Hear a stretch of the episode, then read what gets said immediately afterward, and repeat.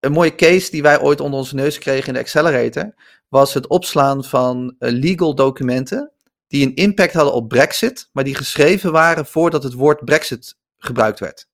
Kun je die documenten in Elastic opslaan? Absoluut. Dat kun je snel doen, dat kun je efficiënt doen, dat kun je supergoed doorzoeken. Maar als je ze dus opslaat in Elastic en je zegt laat mij alles zien wat te maken heeft met de energy uh, sector en uh, um, Brexit, dan zegt hij dus ja niks, nul, want het woord Brexit heb ik niet. Dataloog is de Nederlandstalige podcast over big data, data science, machine learning, kunstmatige intelligentie en de digitale transformatie. Luister naar onze wekelijkse podcasts, nieuwsupdates, specials en mini-colleges. Welkom bij uitzending nummer 11 van seizoen nummer 2. En uh, we zijn hier uh, eigenlijk voor de eerste keer bezig met een remote opname van de Dataloog. Dus ik ben uh, hier samen met Stephanie Visser, mijn mede-host. En als gast hebben we in deze uitzending Bob van Luid van Semi Technology. Stephanie en Bob, leuk dat jullie er zijn. Ja, wat fantastisch om dit weer te kunnen doen. En met Zeker. name omdat dit een corona-proof remote uitzending van de Dataloog is. Dus we gaan gewoon absoluut, door. Absoluut, uh, Ja, ook uh, wij uh, zijn bezig met veranderingen in, in de opzet, gedwongen door de situatie. maar wel heel erg gaaf. We kunnen elkaar gewoon via de webcam in de ogen kijken. En we gaan het vandaag hebben over het bedrijf van Bob Semi Technology. Wat staat voor Semantic Machine Learning Insights Technology en het bijbehorende product Weaviate. Uh, ja, Bob, voordat we daar helemaal in gaan duiken, kan je beginnen met een korte introductie van jezelf. Wie ben je? Ja, nou, ik ben Bob van Luit en ehm, ik werk eigenlijk al mijn hele leven dat ik werk, werk ik in, in, in software. Dus ik ben, ik zeg altijd, ik ben van de eerste generatie die opgegroeid is met het internet. Dus de eerste keer dat ik een website maakte was ik een jaar of veertien of zo. En nou, daar kwam ik op een gegeven moment achter dat ook andere mensen websites nodig hadden. Dus die ging ik op vroege leeftijd al voor die mensen maken. Wat was de eerste website die je maakte voor een uh, klant? Ja, dat weet ik nog heel goed. Dat was, ik had een bijbaantje. In, wij, ik woonde in het dorp Zeewolde. En uh, ik had een bijbaantje bij een bedrijf dat tandenborstels verkocht. Met namen erop. Dus dan had ik voor het, dan kwam er een tandenborstel retour en dan stond dan opgeprint Walter bijvoorbeeld. En dan moest ik die bij de W leggen. En Stephanie, die moest ik bij de S leggen. En uh, op een gegeven moment hoorde ik die man zeggen van ja, er is nu het internet. Daar kunnen we ze ook op verkopen. Maar ja, ik weet niemand die een website kan maken. En toen zei ik tegen die man, ah, ik kan wel een website voor je maken. Dus zo, dat was de allereerste keer dat ik uh, iets gemaakt heb waar ik ook wat geld voor kreeg. Tandenborstels.nl Nee, nee ja, het stomme is dat ik dus niet meer de naam van dat bedrijf weet. Maar dat, kan ik, dat zou, moet ik wel kunnen achterhalen. Dat, uh, maar dat weet ik niet meer. En, en hoe, hoe ontwikkelde zich dat verder? Nou, dat je, kijk, op een gegeven moment dan, ja, je wordt natuurlijk ook, je wordt, je wordt ouder en je krijgt meer interesse ook in wat je veel meer kunt doen met technologie en wat technologie inhoudt. En dan op een gegeven moment dan, toen was ik een jaar of ja, twintig en dan heb je een hele variëteit aan dingen die je wel eens gedaan hebt en dan ga je ook bepaalde interesses ontwikkelen. Uh, en wat er toen gebeurde was dat ik, uh, ik begon toen mijn carrière als freelance software engineer. Uh, maar toen ging ik op een gegeven moment voor corporates werken. En toen bleek dat de, de consultancy kant, dat ik dat ook heel erg leuk vond. Dus eigenlijk van hoe, hoe maken we business met software? En wat kunnen we doen? Dus ik groeide langzaam, dat ging niet van de een op de ander, maar ik groeide langzaam van die engineering rol meer in die consultancy kant. Totdat ik het idee kreeg voor Weaviate. En uh, toen ben ik met Weaviate begonnen. Uh, en dat is eigenlijk mijn leven sindsdien. Dus toen was ik freelancer af en toen had ik ineens een bedrijf. Over welk jaar hebben we het nu? het idee van ik. Het, toen het kwartje bij mij viel voor het idee van Weaviate en het probleem wat het oplost, dat was. Ik meen in december 2017. Uh, toen was het nog maar een idee, dus toen begon ik erover te praten en ook wat lezingen over te geven. Toen heette het nog niet eens Weaviate, maar je, die staan ook ergens nog wel ergens op YouTube. Uh, uh, die, die zijn die verhalen nog wel te vinden dat ik die ging vertellen. En die software die begon zich langzaam te ontwikkelen. Tot ik het gebruikte voor een, voor een klus. En toen vroeg iemand aan mij van, van dat was in dit geval was dat bij, bij ING, vroeg iemand van, hey, zou je niet bij onze Startup Accelerator in willen komen? Om te kijken of we er ook echt een business omheen kunnen bouwen. En toen kwam het echt van de grond en dat is anderhalf jaar geleden. Deze uitzending wordt mede mogelijk gemaakt door de data- en AI-trainingen van GoData Driven. Ga voor meer informatie naar godatadriven.com/trainingen.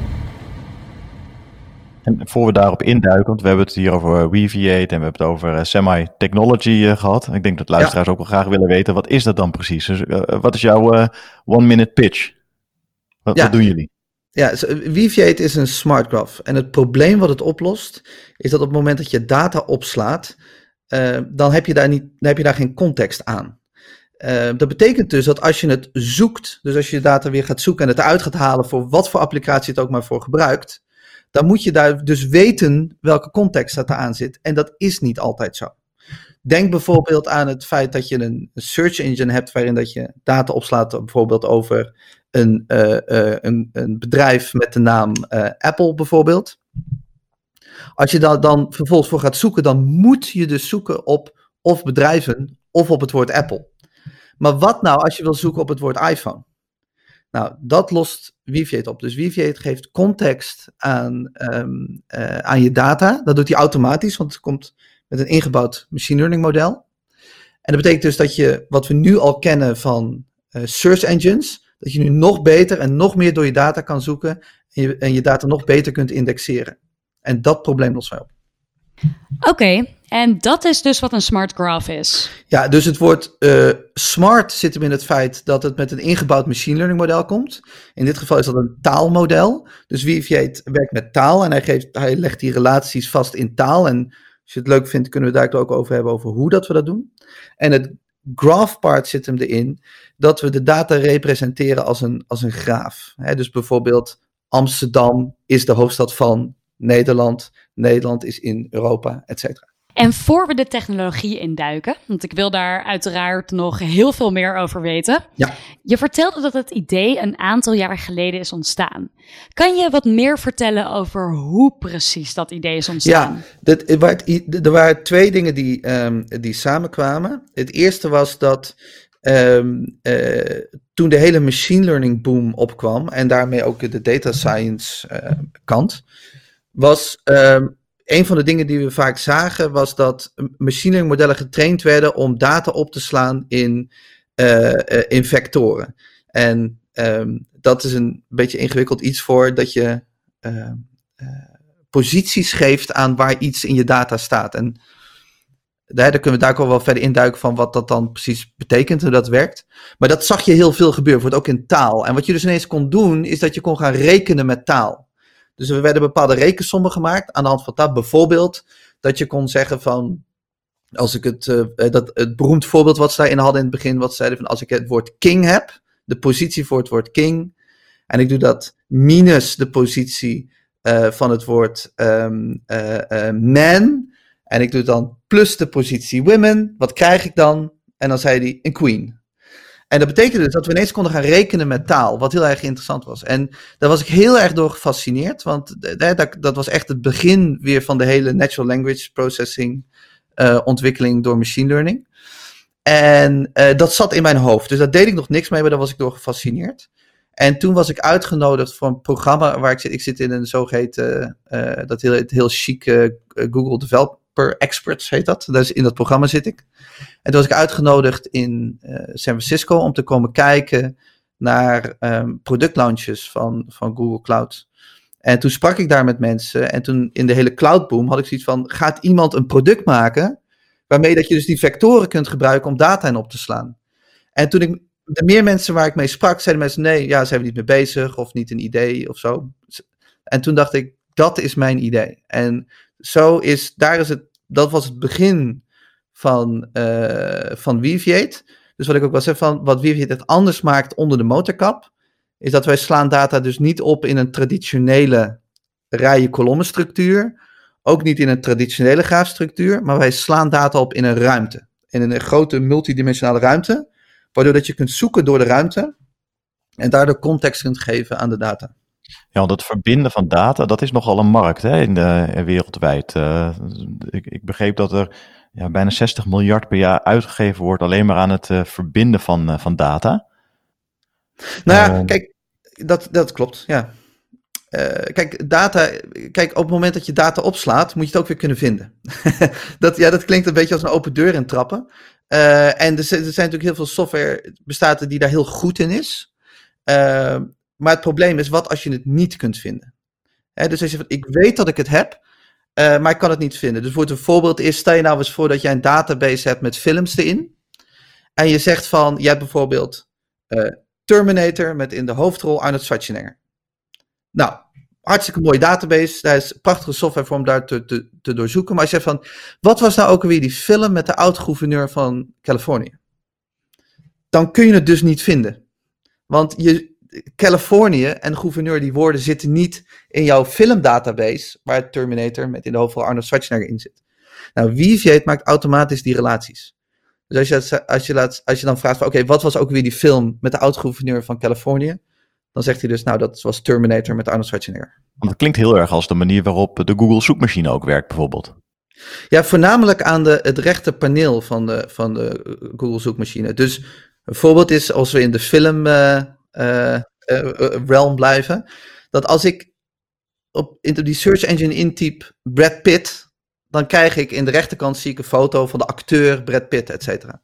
Mm -hmm. Maar ik woon in Weesp. Stel je nou eens voor dat er in Weesp een, uh, een loodgieter is die ook Brad Pitt heet.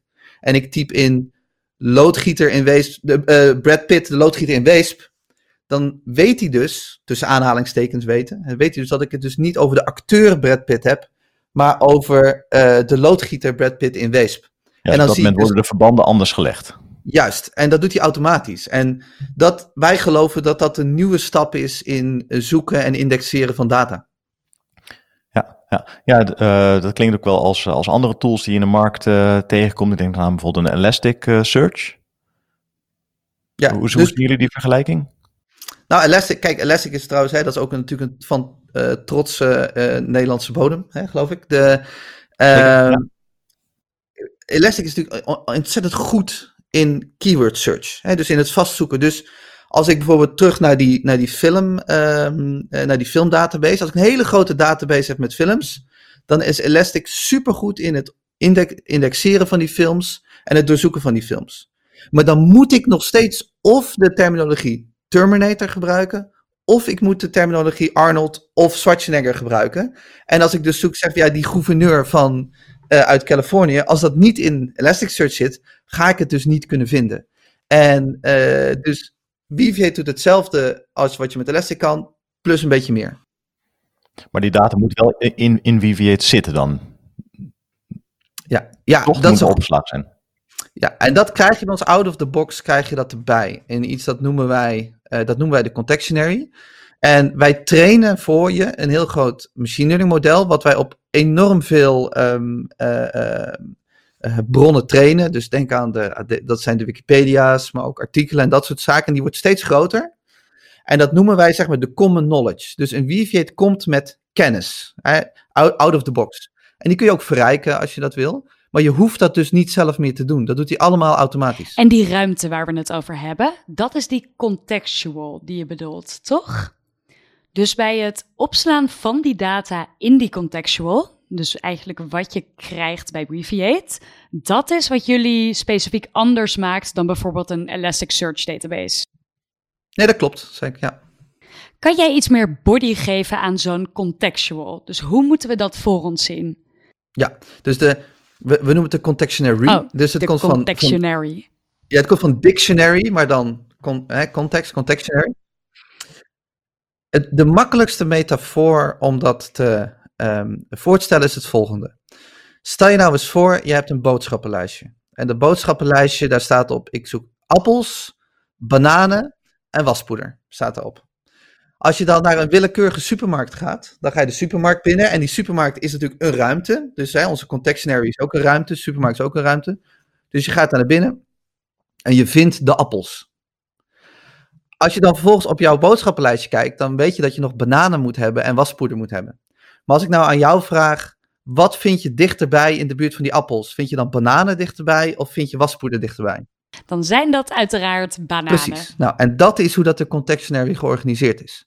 En een supermarkt heeft natuurlijk maar drie dimensies. Um, uh, onze contextionary heeft 600 dimensies. Dan kunnen we er meer context aan geven. Maar dat is dat hij al die woorden en concepten out of the box heeft hij die in kaart gebracht. Dus bijvoorbeeld de relatie tussen uh, um, nou, Arnold Schwarzenegger en een gouverneur, maar ook een acteur, die zitten dus ergens dicht bij elkaar. Dus als je het concept Arnold Schwarzenegger vindt, weet je dat je ergens in de buurt ga je dus ook gouverneur vinden en acteur. Ah, oké. Dus als je zoekt op een bepaald dataobject, dan vindt het eigenlijk andere dataobjecten bij dat datapunt in Ja, dat, dat klopt. Kan ik dat en we hebben bijvoorbeeld op, de, op onze website hebben we een, een demo-dataset die je kunt gebruiken. En dat zijn nieuwsartikelen eh, vanuit een variëteit aan kranten en tijdschriften, you name it. En als je bijvoorbeeld zoekt op de term The Beatles, dan vind je een artikel over John Lennon. Eh, omdat die contextnaire weet, er is een relatie tussen John Lennon en de Beatles. Dus hij heeft geen artikelen over de Beatles. Maar dan zegt hij, het beste wat ik je kan geven is dit artikel van John Lennon. Oké, heel gaaf. Dus ik heb qua USP's even gehoord. Allereerst een niet-traditionele manier van je data opslaan, maar binnen een ruimte, dus binnen die contextuary. En toen benoemde je ook nog even snel machine learning, dus een zelflerend aspect. Ja. Wat moet ik me daar precies bij voorstellen? Wij gebruiken een, die contextionary, daar zit een model in. En dat model, dat trainen wij, dat maken wij publiekelijk beschikbaar. Dus dat open source maken we dat beschikbaar. Maar dat model, dat trainen wij op ehm, iets dat heet, eh, dat heet GLOVE. En dat komt van Stanford vandaan. En wat daaruit rolt, zijn die vectorposities van die individuele woorden. En dat is de data science kant van ons verhaal. Maar waar wij het echt overnemen, is dat is meer de engineering kant. Of, de, of eh, zelfs de DevOps kant, eh, hè, als je zou willen. Want wij verpakken dat en wij containerizen dat. En wij maken dat beschikbaar dat je het dus kunt gebruiken als echt een productieapplicatie.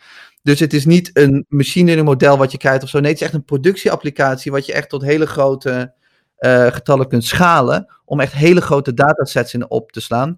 En dat is wat wij oplossen. Dus in plaats dat je dus nu maanden aan het klussen bent, ehm, kun je dus met eh, eh, één Kubernetes cluster opstarten, kun je gewoon aan de slag en ben je klaar. Oké. Je zei dat er standaard woorden worden meegegeven, of dat er een standaard language base wordt meegegeven als je Weaviate gebruikt.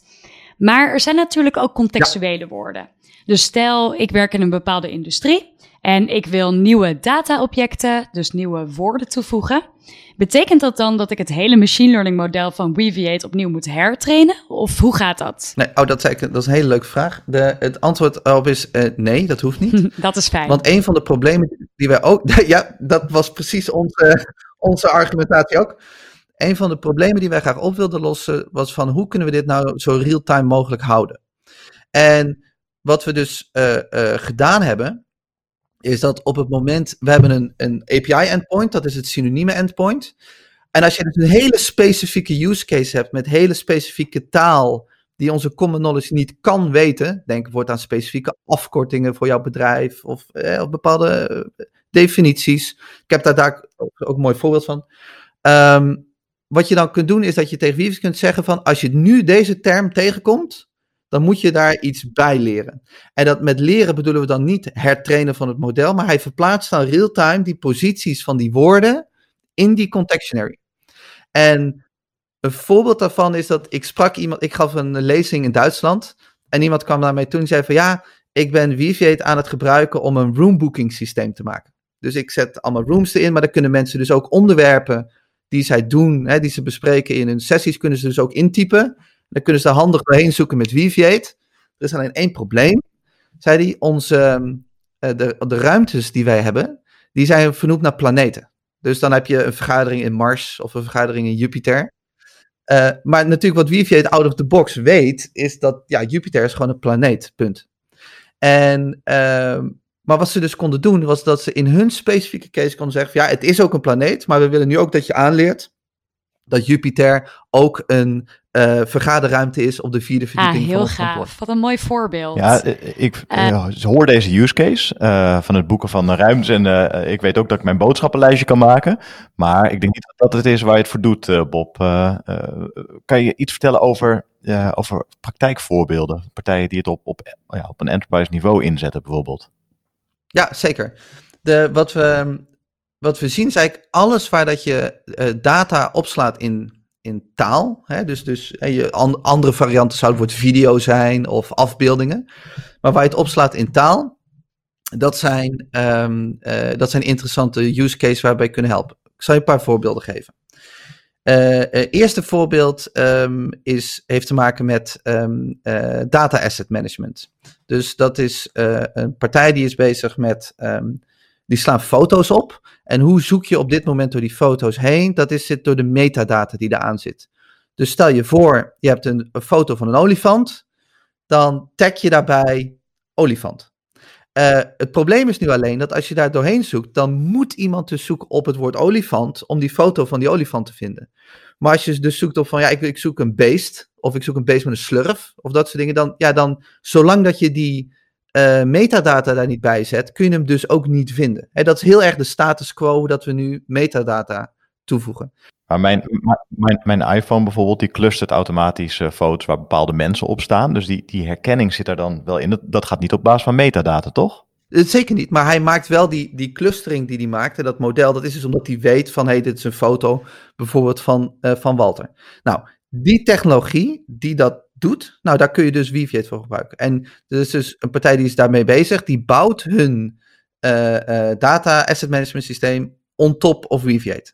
Om dus te zeggen, oké, we gaan dus, wij slaan die data in Weaviate op. Dus als ik daar nu het woord olifant aan toevoeg, maar ik ga nu zoeken op een beest met een slurf, dan vind ik dus ook die olifant terug. Nou, en dan wordt het, eh, dat, dat zijn ze ook allemaal dingen omheen aan het bouwen. Dus dat is een voorbeeld van use case.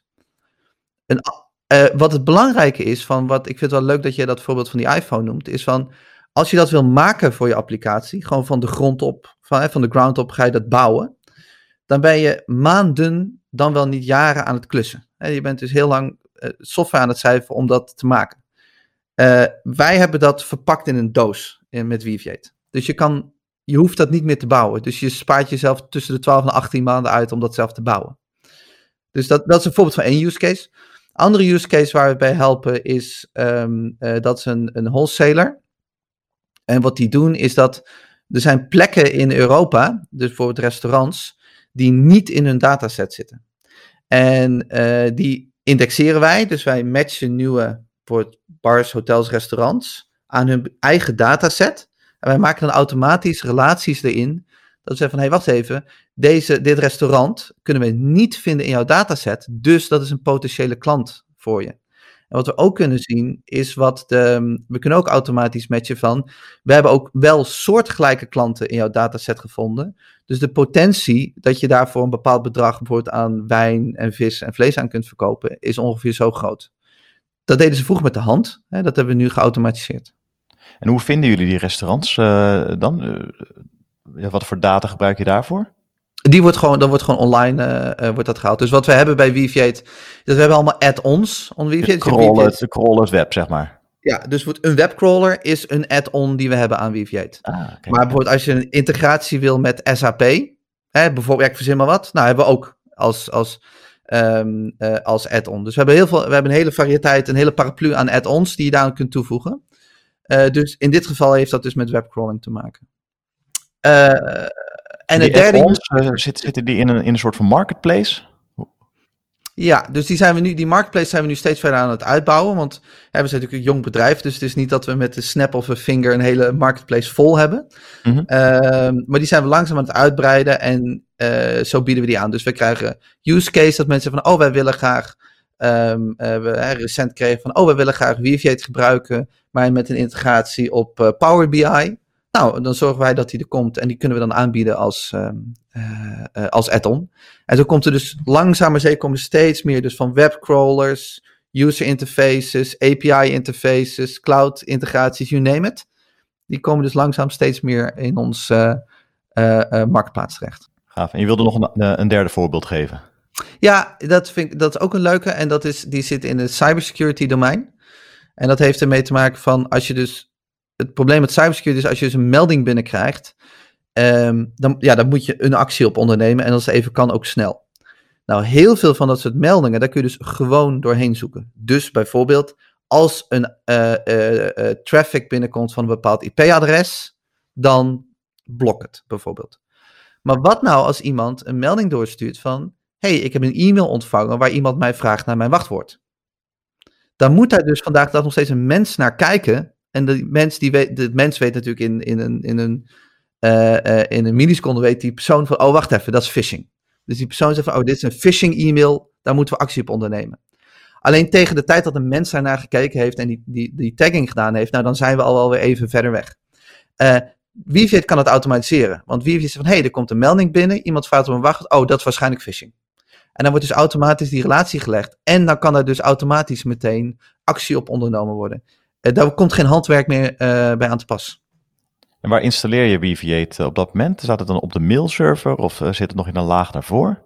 Ja, ja, ja, dus Weaviate draait gewoon. Dus Weaviate is containerized. Dus het draait eigenlijk um, uh, op iedere uh, cloud provider of iedere hardware die je zelf in-house hebt, tot aan je laptop toe, daar draait het op. Op je laptop schaalt het natuurlijk niet heel ver.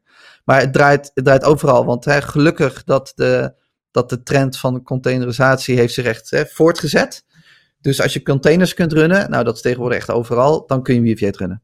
En dan draait het er dus naast. Dus Weaviate is ook helemaal API-based. Dus de interface op Weaviate zijn API's die je integreert met wat je maar wenst.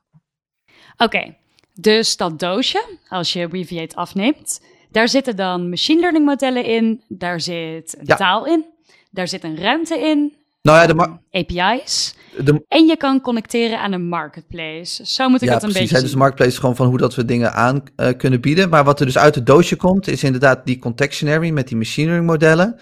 De hele API-infrastructuur. Um, uh, en natuurlijk de, de, de dataopslag, waar dat we de, de, de vectoren en de data opslaan. Dat zit allemaal in die container. En dat is gewoon met een druk op de knop kun je dat runnen. Oké, okay, dus als ik nou zeg, hè, ik heb Kubernetes op mijn systeem runnen en ik wil die container van Weaviate wel afnemen, hoe doen mensen dat dan? Dus wat voor een businessmodel zit daar dan achter voor jullie? Ja, dus Weaviate uh, zelf is open source. Dus je kunt beginnen met de open source variant. Oké, okay, en dat staat gewoon op GitHub of zo? Ja, nou ja, het staat op GitHub, maar je kan ook via onze, via onze website, dus de documentatie staat op onze website, maar via de documentatie vind je ook via de software op uh, GitHub.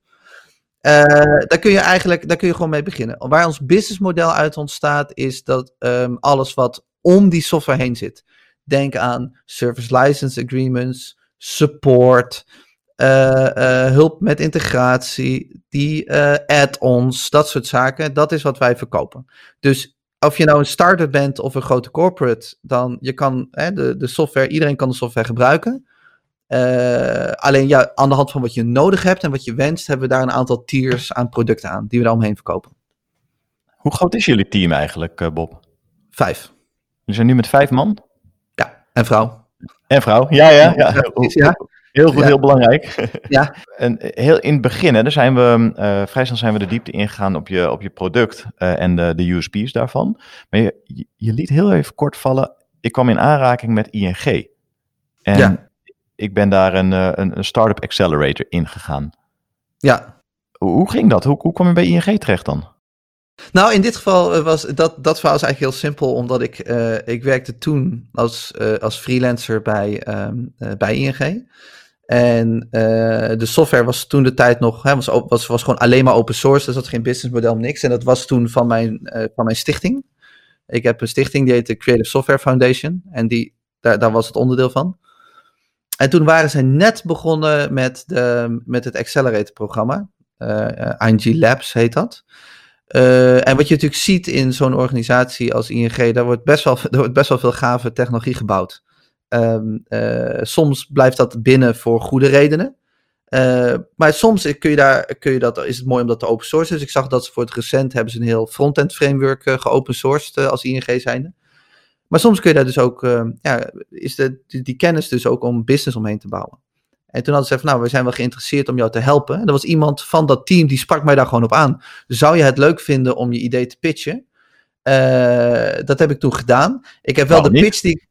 Ja, tuurlijk, why not? Hè? En ja. de, de pitch was wel toen. Ik heb nog steeds wel voor Weaviate nog een stap verdere visie van waar we het nu over hadden. Dat heb ik toen gepitcht. Dus er waren wel de mensen waren wel toen ze dat hoorden was van wow, wat is dit? Uh, maar ze hebben me wel die kans gegeven. En daar ben ik dus heel dankbaar voor. En dat was ontzettend leuk. En daar heb ik dus het team kunnen bouwen. De, de, de, de branding kunnen bouwen. We zijn begonnen met de marketing eromheen. Uiteraard het product verder ontwikkelen. businessmodellen ontwikkelen. Dus daar ben ik, uh, daar heb ik met ontzettend veel plezier in gezeten. En Vanuit dus de Startup Accelerator krijg je dan allemaal ondersteuning om die marketing, die branding, productontwikkeling, roadmap uh, verder te ontwikkelen, mensen aan te nemen. Ja, dat klopt. Ja, dus hebben ze, ze hebben eigenlijk alles uh, wat je voor, voor de mensen die luisteren en dat niet weten hoe dat werkt, maar in zo'n een accelerator is anders dan, dan bijvoorbeeld een investering. Een accelerator is echt een soort van ja, broeikas, zeg maar. Dus, uh, dus je wordt goed verzorgd en je krijgt veel water en veel zon. En dan, en dan kun je snel groeien. En dat is de bedoeling ervan. Dus daar helpen ze mee. Nou, dat is echt heel tof. En dat, hebben ze, dat deden ze heel erg leuk. Zit je daar nu nog steeds in, in die accelerator? Nee, daar zijn wij in juni 2019 zijn we eruit gekomen. Dus dat is ongeveer tien maanden geleden of zo. En uh, toen is de BV, Semi Technologies BV, opgericht. En toen stonden we op eigen benen. Die Grand Vision die je neerlegde bij de ING-pitch, hebben jullie die nu al bereikt? Nee, die zit nog steeds in de pipeline. Die zijn we nog steeds mee bezig. Oké. Okay. Ja. Uh, wil je delen wat dat is? What's ja, next? Ja. ja. Kijk, wat, wat altijd mijn idee is geweest, is van dat als je, de, als je één Weaviate hebt, waar je dus data in opslaat, maar we hoeven het niet meer eens te worden met elkaar hoe dat we data noemen. Dus stel nou, uh, Stephanie, dat jij zegt van. Um, ik heb een database en daar zit in een, uh, nou bijvoorbeeld een, bedrijf met de naam, uh, company met de naam Microsoft. En ik zeg, ik heb een business met de identifier Microsoft Inc.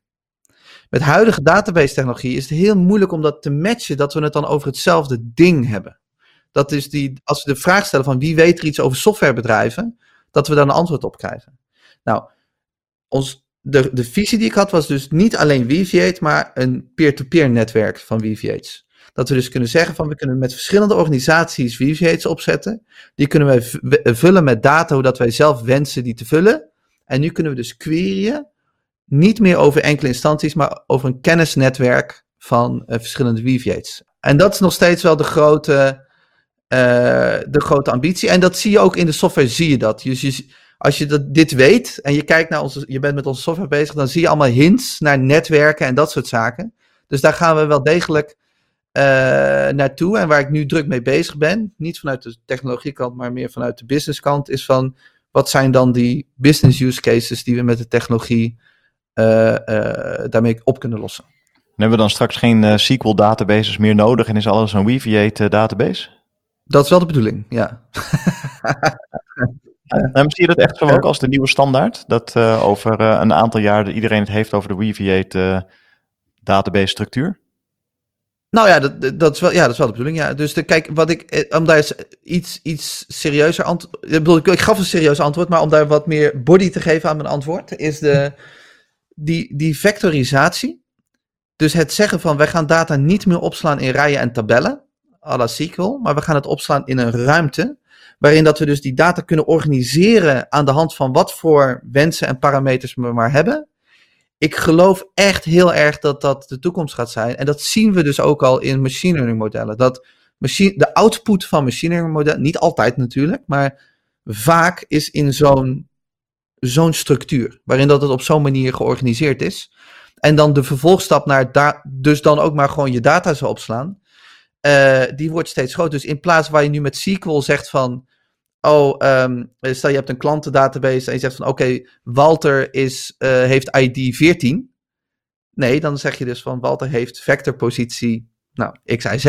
Ja. En dan kunnen we hem dus in, in de buurt plaatsen van interesses die hij heeft, of dingen die hij doet, of producten die hij koopt, nou, et cetera, et cetera. Dus, dat, eh, dus die shift van traditioneel opslaan in rijen naar opstaan in ruimtes en in vectoren, ik, dat geloof, daar geloof ik echt heel erg in. Ja, wat ik hoor in jouw uh, verhaal, we hebben een aantal uh, tools, we proberen toch de vergelijking ook te maken naar wat we al kennen. Um, Elastic hebben we genoemd als uh, zoeksoftware. Ja. We hebben het gehad over graph databases. We hebben eerder ook al opnames samen met bijvoorbeeld Neo4j, waarin de hele graventheorie ook uitgebreid uitgelegd wordt. Dat zie ik heel sterk terug die combinatie. Maar ook het uh, kunnen, eenvoudig kunnen doorzoeken van zowel gestructureerde als ongestructureerde data. En daar ook bepaalde intelligentie uh, aan toegevoegd uh, door beeldherkenning en herkenning misschien wel van, van audio, videobeelden. Ja. Um, klopt het een beetje als ik dat zo samenvat met die drie elementen? Ja, absoluut. En ik, ik kan je een voorbeeld geven van, van, van, uh, van wat is dan, waar is dan de, zit dan de, de vernieuwende factor als je het vergelijkt met dat soort uh, um, oplossingen? Nou ja, laten we Elastic nemen. Elastic is, dat, dat is een, ik ben van mening dat dat waanzinnige software is. En um, een mooie case die wij ooit onder onze neus kregen in de Accelerator was het opslaan van uh, legal documenten die een impact hadden op Brexit, maar die geschreven waren voordat het woord Brexit gebruikt werd. Um, kun je die documenten in Elastic opslaan? Absoluut. Dat kun je snel doen, dat kun je efficiënt doen, dat kun je supergoed doorzoeken. Maar als je ze dus opslaat in Elastic en je zegt laat mij alles zien wat te maken heeft met de energy uh, sector en uh, um, Brexit, dan zegt hij dus ja, niks, nul, want het woord Brexit heb ik niet. Nou, met Weaviate is dat anders. Want Weaviate zegt dus van, wacht even, ik zie dat bepaalde hoe dat taal gestructureerd is in dit document. Is er dus een relatie naar Brexit en in dit geval de energiesector. En dan krijg je wel resultaten terug. Dus het is een nieuwe stap in uh, zoeken en indexeren van data. Ja, heel mooi. Um, en uh, ja, jullie product is in de basis open source. Kunnen externe ontwikkelaars ook bijdragen? Kunnen ze pull requests doen? Hoe werkt dat? Ja en ja. dat werkt gewoon hoe, dat, community, hoe, dat, hoe dat je dat gewend bent van andere community project, projecten. Je vindt ons op, GitHub, waar wij heel erg naar op zoek zijn. Als ik zo vrij mag zijn, dat de, aan de open source kant te pitchen. Zolang je niet te goed doet aan je moeder, dan mag je een oproep doen, zeker. Hartstikke goed, ja. Wij hebben uh, onze teamleden uh, bestaan uh, voornamelijk uit Nederlanders en Duitsers. Dus qua Nederlands, Duits en Engels gaat het prima. Maar die contextneuring komt natuurlijk in talen. Dus denk ook aan Spaans of Portugees of Zweeds. Als mensen het leuk vinden om bij te dragen en ons willen helpen door de modellen te controleren en te valideren in die talen, als ze die talen spreken of kunnen lezen, dan zijn ze van harte welkom om daarmee te contributen. En hoe kunnen zij met jou in contact komen? Uh, ze, ze, vinden mij, uh, zo, als je mij uh, online zoekt, dus Bob van Luit vind je me. Onze website is semi.technology. Als je Weaviate googelt, vind je het. En je kan mij mailen op bob.semi.technology. Perfect. En het is dus ook als je op de website bent eenvoudig om met jullie in contact te komen. Of via GitHub. Nou, dat is wel de, link... bedoeling. Ja, ja, zeker. nou, we zullen de links ook vermelden in de show notes. ook een link naar de GitHub repository van Weaviate. En uh, spreek jij uh, andere talen dan uh, Duits, Nederlands of Engels? En vind je het leuk om een bijdrage te leveren aan de database standaard van de toekomst? Neem dan even contact op met Bob van Luid. Bob, dankjewel. Hebben we alles behandeld of zijn er nog dingen die je zegt, dat, dat moet ik zeker nog even kwijt? Nee dit was superleuk. Dankjewel. Bob. Superleuke en leerzame Super, gesprek. leuk dat je in de uitzending wilde zijn. Tuurlijk. Dankjewel. Bedankt voor het luisteren naar deze uitzending van de Datalo. Vond je onze podcast leuk, goed, interessant of wellicht te veel ene en nullen? Laat een review achter of geef thumbs up. Heb je vragen of opmerkingen? Kijk dan ook eens op www.dedataloog.nl. Hier staan ook de show notes van alle uitzendingen. Je vindt onze nieuwe uitzendingen wekelijks op iTunes, Stitcher, Spotify en alle andere bekende podcastplatforms. Alles wat we maken doen we onder Creative Commons. Je mag alles hergebruiken voor niet-commerciële doeleinden, zolang je ons als bron maar noemt. Volg ons op Twitter op @dedataloog. Graag tot de volgende keer en voor nu, tot data!